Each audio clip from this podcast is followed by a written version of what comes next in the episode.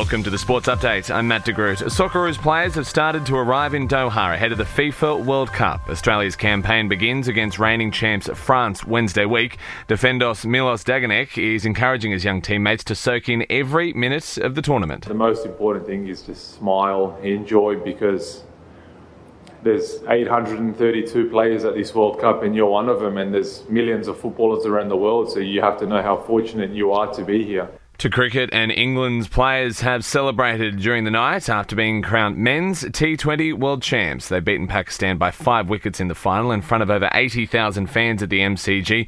The heavily predicted rain turned out not to be a factor. Ben Stokes, though, was the hero of the match with his first half century in the format. Captain Jos Buttler says he is the ultimate competitor. I think you know he's got a hell of a lot of experience to bank on as well. He has, he can take a lot on his shoulders, and and at times you know you're thinking it must be time for him to, to go and, and get us over that line, but uh, timed it perfectly. Stokes, however, gave all the credits to the bowlers. That's not won us the game. You know, that was a tricky wicket. It was never one that you felt like you were ever in on. There was a bit of bounce. So to restrict them to 130, whatever we did, bowlers got to take a lot of credit. To motorsport, and George Russell is celebrating his first Formula One Grand Prix victory after taking out this morning's race in Brazil. I'm speechless, you know, on the um, on the in lap, all of these memories sort of come flooding back, and you know, starting off with my mum and dad in go karting, yeah, super proud. He finished ahead of teammate Lewis Hamilton from Mercedes 1 2. Carlos Sainz was third.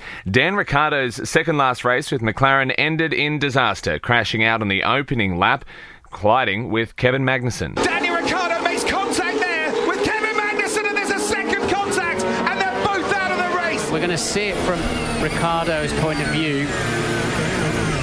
Yeah, so that's 100% Daniel's fault. And Dan agrees. I don't think there's anything worse than a lap one incident, you know, because you obviously get get so excited to go racing, and uh, yeah, the start was solid. Meanwhile, there's been controversy between Red Bull teammates Max Verstappen and Sergio Perez, with Verstappen defying team orders to let Perez pass on the last lap so as to help his chances to become second in the drivers' standings. Verstappen says he has his reasons. Perez says, considering everything he's done for Verstappen, it shows what kind of a man he is. Cristiano Ronaldo is opening up about his struggles at Manchester United, claiming he's being forced out of the club. Speaking with Piers Morgan, he says coach Erik Ten Hag wants him gone. I shouldn't say that. I don't know, but listen, I, I don't care. I'm always people should listen the truth.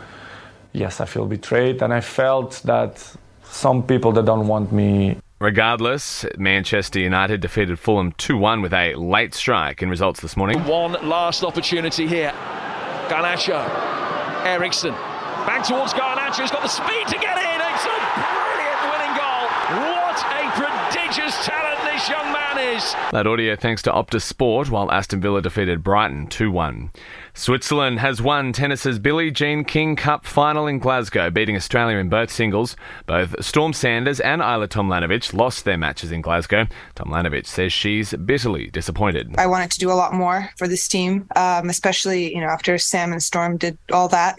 But yeah, it just wasn't meant to be for me today, um, and it stings. While team captain Alicia Molik says it will motivate them for next year. I think you have to keep chipping away. You can't be despondent. Um, every year our level grows. Every year we play great tennis in this format and on this type of court. But um, you know we'll, we'll, learn from this and we'll return next year. And- Elsewhere this morning, Samoan rugby league captain Junior Paulo is free to play in the World Cup final against Australia after being cleared of a lifting tackle.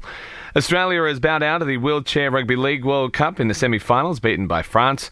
Tom Brady has led the Tampa Bay Buccaneers to a 21 16 win over Seattle in the first regular season game in Germany.